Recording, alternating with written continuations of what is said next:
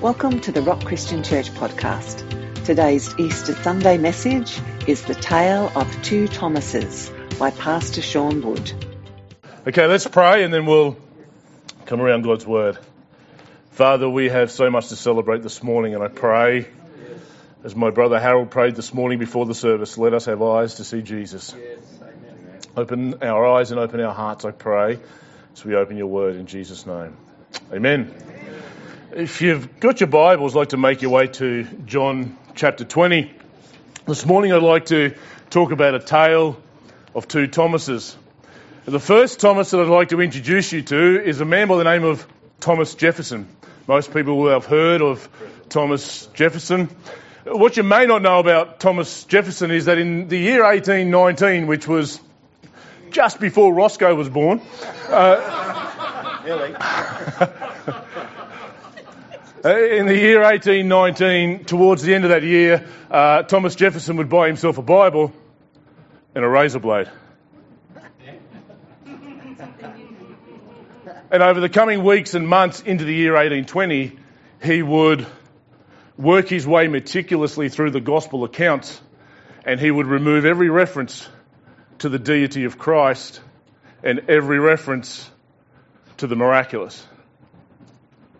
You can, over a period of time, he would cut and paste the Gospels to shape a Jesus that he wanted and a Jesus that was comfortable for him. Uh, he always thought that Jesus taught good morals and he always considered that what Jesus had to say was good for, for social reform and building communities, but any reference to the resurrection, any reference to Jesus being God, any reference to the miraculous brought amazing weight of implications to Thomas Jefferson and he didn't like it. Today, if you've got nothing better to do, you could purchase a copy of that cut and paste Bible. It's called the Jefferson Bible.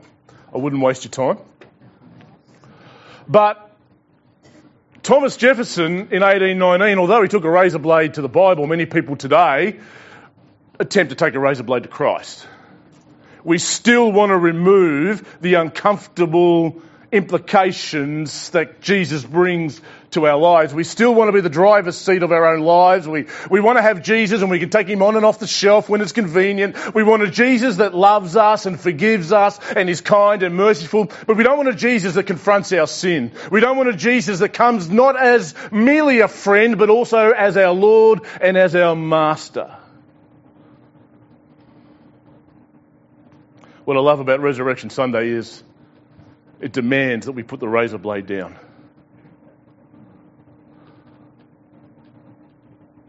Many of us in this room, if we're, if we're honest, we would have had doubts.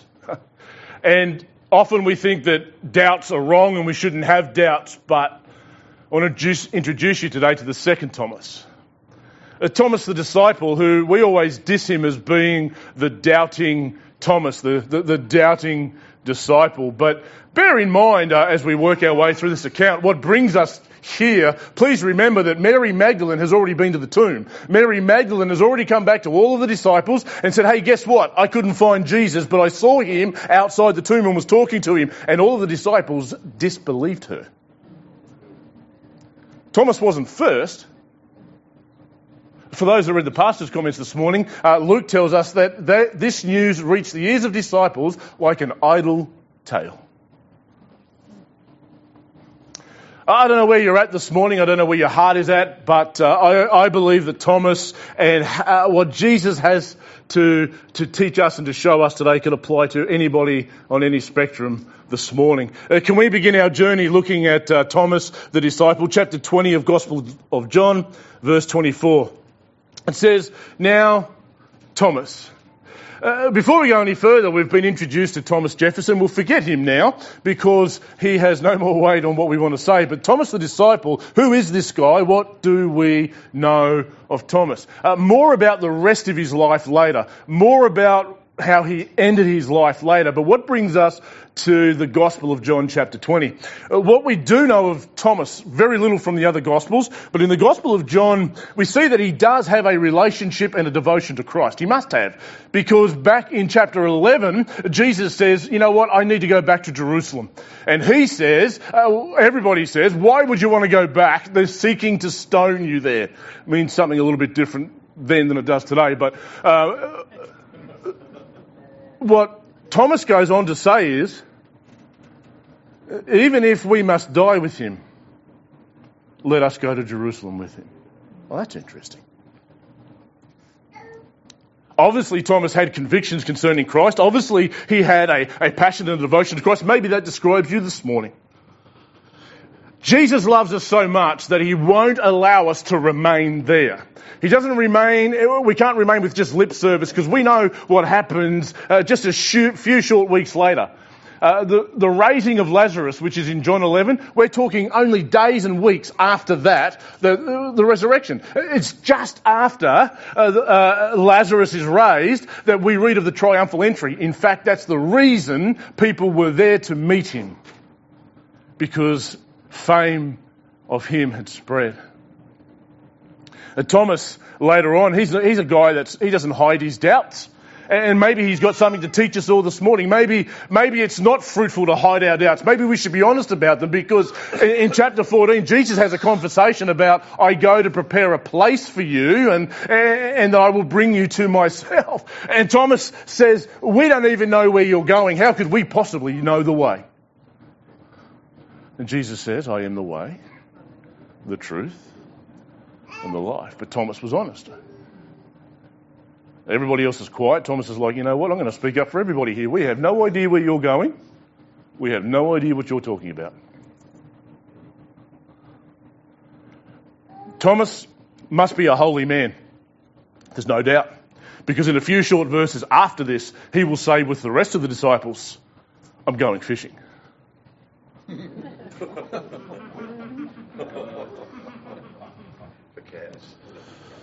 now, Thomas, one of the twelve called the twin, was not with them when Jesus first came.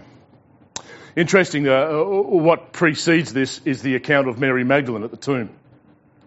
And Mary goes to the tomb. Interesting that after everything Jesus had said, Jesus was not shy. Jesus didn't disclose this. This wasn't a secret. Jesus was open with his disciples. I am going to suffer. I'm going to die. I'm going to be raised three days later. No, no secret. But however, the ladies take spices to the tomb, which is interesting. Uh, but when they get there, they realize that the stone has been rolled away and, and that the tomb is empty. And Mary begins a conversation with somebody outside the tomb. She thinks he's the gardener. One glorious gardener, right? Mary teaches us something, and maybe the disciples have a lesson to teach all of us this morning because Mary is in a conversation with this gardener for a long time before she even realizes who she's talking to. It's not until Jesus says her name, Mary, that she turns and answers him in Aramaic, Rabboni. The penny drops. Now I know who I'm talking to.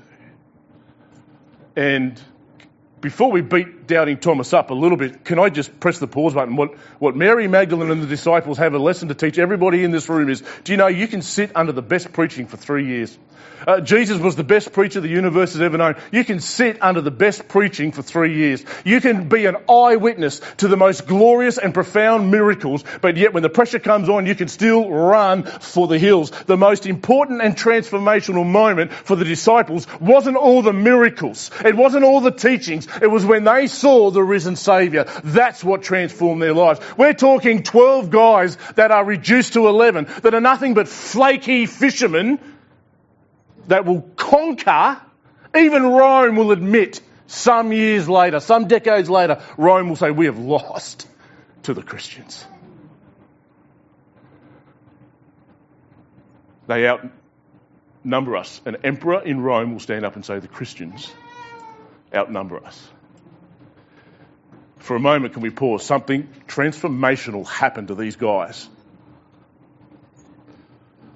The most important thing for our life, uh, miracles are great. Praise God, we so if the resurrection teaches us anything, it teaches us this. There is a God of the miraculous, right? The, the, it opens our eyes to the wonderment of the supernatural. But the greatest transformational moment in our lives is when we will see Jesus.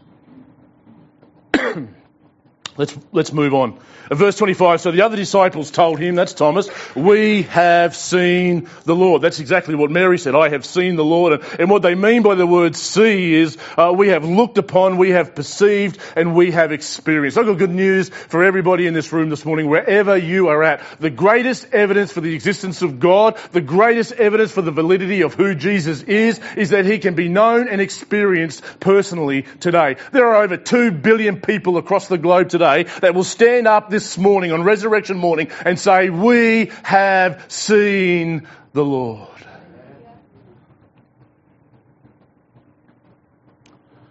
But imagine how this news reaches the ears of Thomas, right?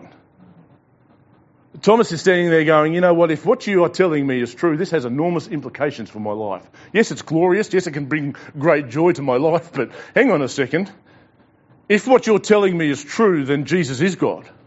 And everything Jesus said is true. And all of a sudden, Thomas realizes in this moment that any kind of a half hearted, mediocre kind of response to Christ is not going to suffice anymore. Before we go any further this morning, uh, I'll save you the trouble. If you work your way through the gospel accounts, we will find that there are only ever three responses to the person of Jesus. Uh, there's only ever three ways that anybody responded to Jesus. The first one was they hated him and wanted to kill him. Second one is they were afraid of him and they ran away from him. And the third one is that they were completely and utterly besotted with him and cast the fullness of their life on him. Uh, so this morning I want to ask you, before we go any further, which one of those best describes you this morning? Because there's no middle ground. Before we, the resurrection doesn't allow us to have a lukewarm kind of a middle ground. Somewhere over the last 2,000 years, uh, amongst Christendom, we have invented this kind of half-hearted, I'll plug in when I want to kind of Christianity. None of that is found in the Bible anywhere. None of those responses are a satisfactory response for Christ. I've got good news for you today. You are in or you are out. Not one foot in and one foot out. There's no fence to sit on. The resurrection removes the line. You've got to cross the line. Thomas is standing at that line right now. We have seen the Lord. Hang on a second. If what you're telling me is true, then I'm standing at a line, and if I cross that line, I can never go back. We'll explain what that looked like for Thomas, but he didn't go back. So the other disciples told him, we have seen the Lord, but, but he said to him, unless I see in his hands the mark of the nails and place my finger into the mark of the nails and place my hand into his side, I will never believe. Oh, how we live in a generation that says exactly those same words. I don't know how many times I've had a conversation with people uh, about Christ and they say, you know what, uh, uh, maybe if Jesus comes down and puts on a little bit of a show and a wiggle and a jiggle for me, maybe then I'll believe in him. Chances are you won't. Because he's already given us uh, the greatest sign in the universe. Uh, Jesus, uh, they asked Jesus, the Pharisee said, by what authority are you doing this? We need a sign that demands what authority you do this. He says, no sign will be given because an adulterous and wicked generation seeks a sign. What does he say? No sign will be given it except the sign of Jonah. As Jonah was in the belly of the whale for three days and three nights, so the Son of Man shall be in the belly of the earth. What's the sign? The resurrection.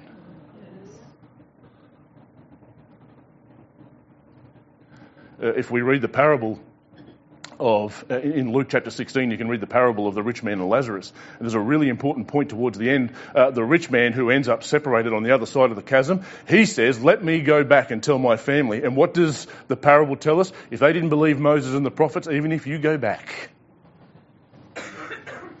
they're not going to believe. Uh, we're going to see in a moment that Jesus actually doesn't rebuke Thomas for his doubts. We're going to see in a moment that Jesus meets Thomas right where he's at. That's my story. I had a lot of questions when I came to Christianity. I had a lot of questions. If this God wants the, the driver's seat in my life, uh, you ask my family, wherever we travel in the car, I drive. And most of the men said amen, right? But. Um,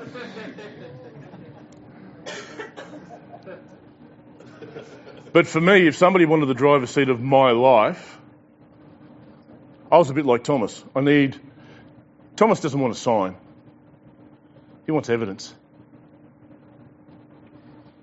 So many people think, you know, all these Christians go to church, they check their brain out at the door, they live by blind faith. Blind faith is superstition. Faith in Jesus is a faith that is grounded firmly in evidence. I believe in the person of Jesus Christ. I believe in the fact that God exists, and I believe that because there's strong evidence. And this morning, uh, I'm going to ask that for a moment we place our finger in that hole and we place our hand in that side. Let's ask the question: Is there actually any valid evidence? Is uh, are we just? Is this just superstition? Is this just another fairy tale? Is Easter all about the Easter bunny and eggs and holidays? Uh, hey, here's a message for Australia: If you don't believe in Jesus, then go back to work tomorrow. Otherwise, where are you? See, Pastor goes on holidays and he gets grumpy. You see, that's what happens. Is there any evidence? Let's cover off a few ones real quickly. Uh, when it comes to the life and death and resurrection of Jesus Christ. There is enormous evidence for all of it. Uh, let's just touch on and breeze across uh, the most important pointers. When it comes to the life of Jesus of Nazareth, there are what we call minimal facts. Uh, these minimal facts, uh, we'll breeze through them quickly. Minimal facts are facts that 90, 98% of scholars across the globe agree to these facts. They are historical facts, they are irrefutable facts, and 98% of those scholars include atheists and skeptics. Here are a few of those. Uh, uh, the first one is that Jesus of Nazareth is actually a real person that was born somewhere between 4 and 2 BC. Uh, that Jesus of Nazareth was baptized by John the Baptist in the Jordan River. Irrefutable historical evidence for that. That Jesus of Nazareth, he's Good Friday already gone, but Jesus of Nazareth was crucified horribly under the then reigning governor Pontius Pilate. We don't just find those accounts in the Bible. We find those accounts in, in Roman historical accounts, Tacitus and others. Uh, we find those in places like Josephus, uh, who was a Pharisee. Remember, the Jews hated Jesus. Here's the last one 78% of scholars across the globe. And the reason the number's lower is because most of the skeptical scholars will openly admit we don't want to admit the implications that might come with this truth the tomb is empty. Over 78% of scholars across the globe say we cannot put a body in that tomb. But here's what they do do. We know the tomb is empty. We, it's irrefutable according to history. Uh, so uh, what we're going to do is we're going to make up some preposterous now, bear in, bear in mind for a moment, I'm going to give you, these are, these are well educated guys, got more letters after their name than I'll ever have, I can tell you that. But these guys, uh, I'm supposed to be the crazy one, right? But have a listen to some of these answers. Uh, the answer is, uh, well, the tomb's empty, and that's because uh, Jesus never really died. He actually swooned on the cross. The whole spear thing must have hurt, right? But he just, he just swooned on the cross, and then he resuscitated after three days in the tomb, and he was able to roll a two and a half ton stone slightly uphill make his way out past at least 10 Roman guards without anybody seeing him and slipping out of the city. That's number one. I'm not sure who the crazy one is anymore.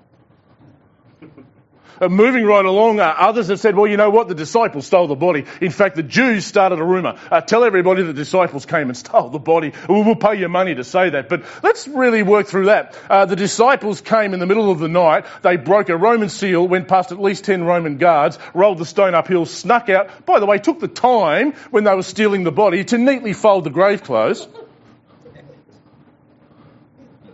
And then take the body out of the city where nobody could ever find it again.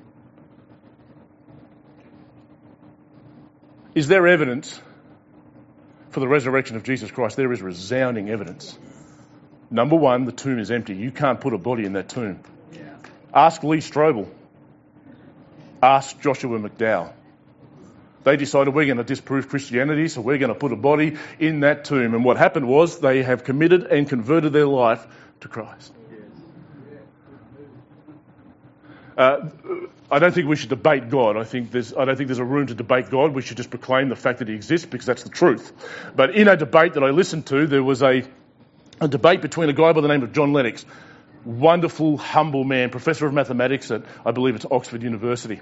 And he was debating a guy by the name of Lawrence Krauss. And Lawrence Krauss debated every single point about the existence of God and the validity, validity of Jesus Christ until we got to the empty tomb. And the minute they got to the empty tomb, Lawrence Krauss said, I'm going to give you that one. I'm not even going to offer an argument.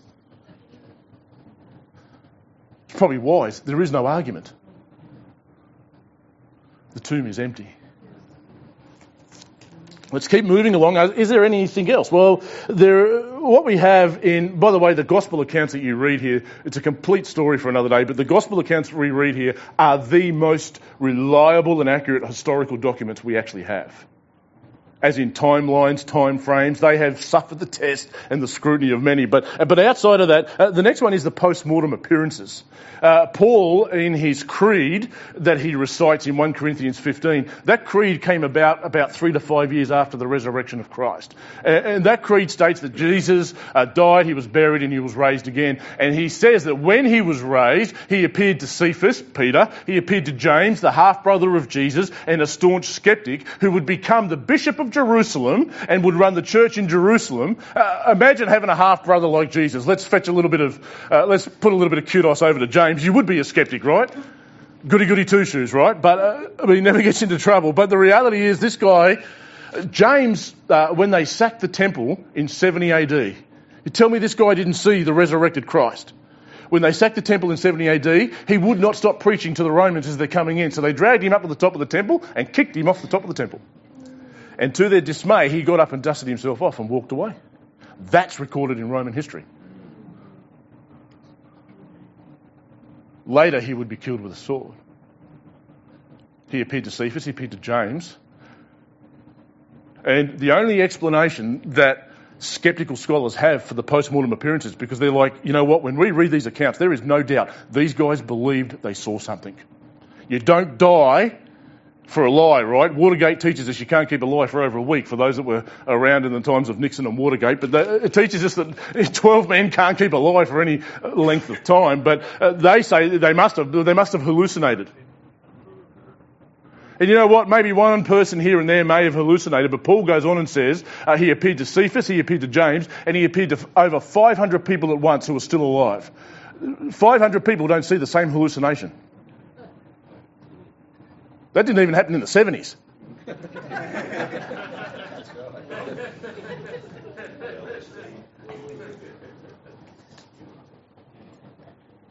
and the last one, which incorporates the conversion of Saul of Tarsus, is the rapid expansion of the church. How else do you explain that?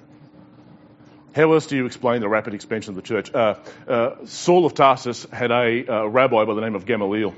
And early on in the book of Acts, you can read this for yourself. Early on in the book of Acts, they're wondering what they're going to do with these disciples because they're beginning to fill Jerusalem with their teaching. What a wonderful statement. And so Gamaliel says, Look, let's have a look all the way down through history, shall we? Uh, how many people have come before Jesus? We've had all these rebel gurus come up, and and a band of followers follow them for a time, but whenever the guru dies, everything just fizzles out and dies. So Gamaliel says, let these guys alone. It's just going to fizzle out and die. And that is actually the historical record apart from the church. In 2,000 years, they have thrown everything they had. The Roman Empire threw everything they had at the church, but they could not stop the rapid expansion of the church because of the amount of believers that were convinced we have seen, we have experienced, and we have perceived the risen Saviour. This morning, the evidence is clear. The testimony of billions of people is clear. He is risen. He is risen indeed. Let's see what happens to young Thomas. Eight days later, it's a bit over a week, eight days later, his disciples were inside again and Thomas was with them. Although the doors were locked, Jesus came and stood among them.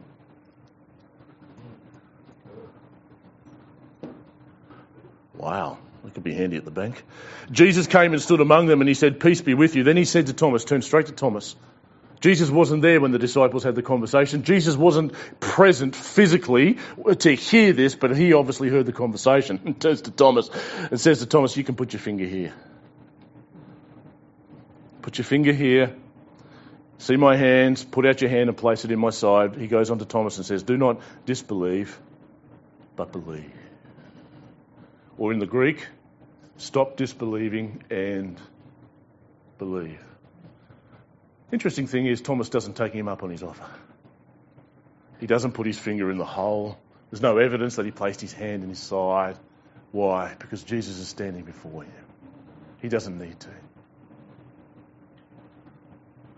Uh, Jesus is asking him to stop disbelieving but believe, and that word believe, uh, John the evangelist and the apostle in this gospel, he uses this word 99 times. Every time he uses it, it's a verb, and it means not just something you agree with in your mind. This isn't, I agree with a certain amount of facts. This isn't, that's a pleasant amount of evidence. This is uh, you casting the fullness of your trust and reliance in a person.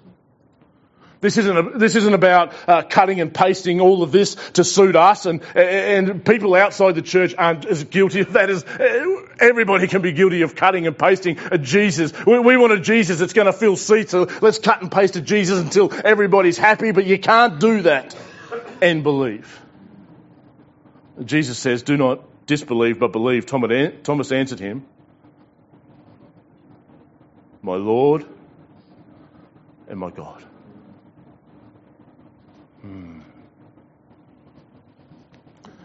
I think the word my there is profound.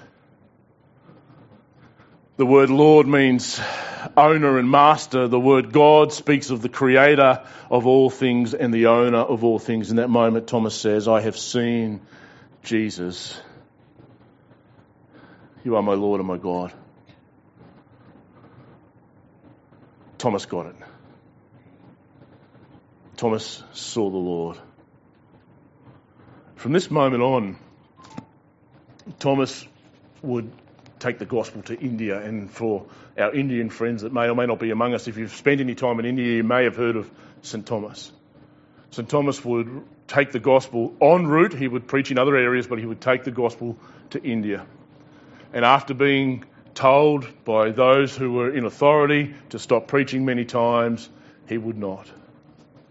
Until they, for those who know what this means, until they publicly and horrendously flayed him. Something happened to young Thomas. Something very transformational and something very profound. Because he saw the Lord. Uh, I'm going to ask Karen, we're going to come around the Lord's table now. I'm going to ask if the, the stewards could hand out the emblems this morning and this morning we're going to finish with a song that Karen's going to quietly play and then we'll join in towards the end to come around the table of the Lord. The song is He is Lord. he is Lord. He is risen from the dead and He is Lord. Every knee shall bow and every tongue confess that Jesus Christ is risen and He is Lord. Amen. Amen. Uh, the Gospel of John, what brings us, uh, I, I love the Gospel of John. The Synoptic Gospels tell us about what Jesus did, they tell us about what Jesus taught, but the Gospel of John tells us who Jesus is. And right in the very first chapter, if we went back to the very first chapter of the Gospel of John, uh, John writes his Gospel later than the others, and he's writing to Greeks, he's writing to Jews, he's writing to the philosophers and the thinkers of his time, and he wants them to know that in the beginning was the Word, that, that means Logos. And to the Greeks and to the philosophers, that means that Jesus is the ultimate explanation. To all of you robe wearing Greek philosophers that spend all your days sitting around talking about the meaning of life and you can observe all of the, all of the ebb and flow of life and the seasons and the rhythms of life and, and you're trying to understand what it all means. John writes, Jesus is the explanation for everything you see. And to the Jews, he would write exactly the same message for, for the Jews that are searching the prophets, for the Jews that are searching the law, for those that are waiting for the Messiah and looking for an explanation for everything that's written in the Torah. Jesus is the ultimate explanation.